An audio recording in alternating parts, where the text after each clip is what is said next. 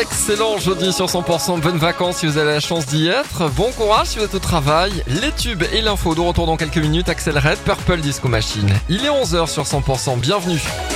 Les tubes et l'info 100% Du bleu mais pas que au niveau du ciel. La météo arrive juste après l'info en région avec Cécile Gabot. Bonjour Cécile. Bonjour Emmanuel, bonjour à tous. Il va y avoir du rugby ce soir à Béziers avec deux matchs qui vont se jouer au stade Raoul Barrière. Euh, Première rencontre, ce sera entre Béziers et Carcassonne à 18h30. Et puis le stade toulousain affrontera Montpellier. Ça, c'est un match de préparation avant la reprise euh, du championnat de top 14. Et justement, Franck Azema, manager du club de rugby de Perpignan, est arrivé avec deux nouveaux préparateurs physiques, Scott Crane et Brice Puto. Ce dernier débarque de Lyon où il a exercé pendant 17 ans. Le directeur sportif euh, des Dragons catalans, en poste depuis octobre 2022, devrait rejoindre à l'issue de la saison de Super League le club du MHR en top 14, et ce en qualité de directeur sportif. Une information qui n'a toutefois pas été confirmée euh, par les deux clubs concernés.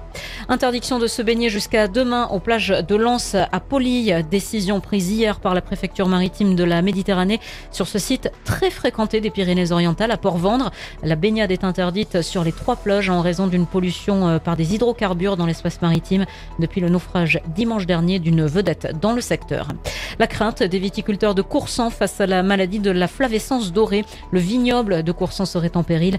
Les viticulteurs alertent la Chambre d'agriculture de l'Aude et demandent de l'aide à tous les organismes compétents. Le reste de l'actualité, le ministère russe de la Défense a affirmé tôt ce matin avoir abattu 13 drones, dont 11 près de la Crimée et deux qui se dirigeaient vers Moscou après plusieurs attaques similaires survenues ces derniers jours.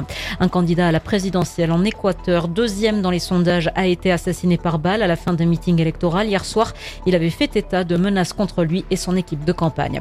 Et puis l'éruption du Piton de la Fournaise sur l'île de la Réunion a pris fin. L'éruption, la première de l'année, avait débuté le 2 juillet. Situé dans le sud-est de l'île, le Piton de la Fournaise est l'un des volcans les plus actifs au monde.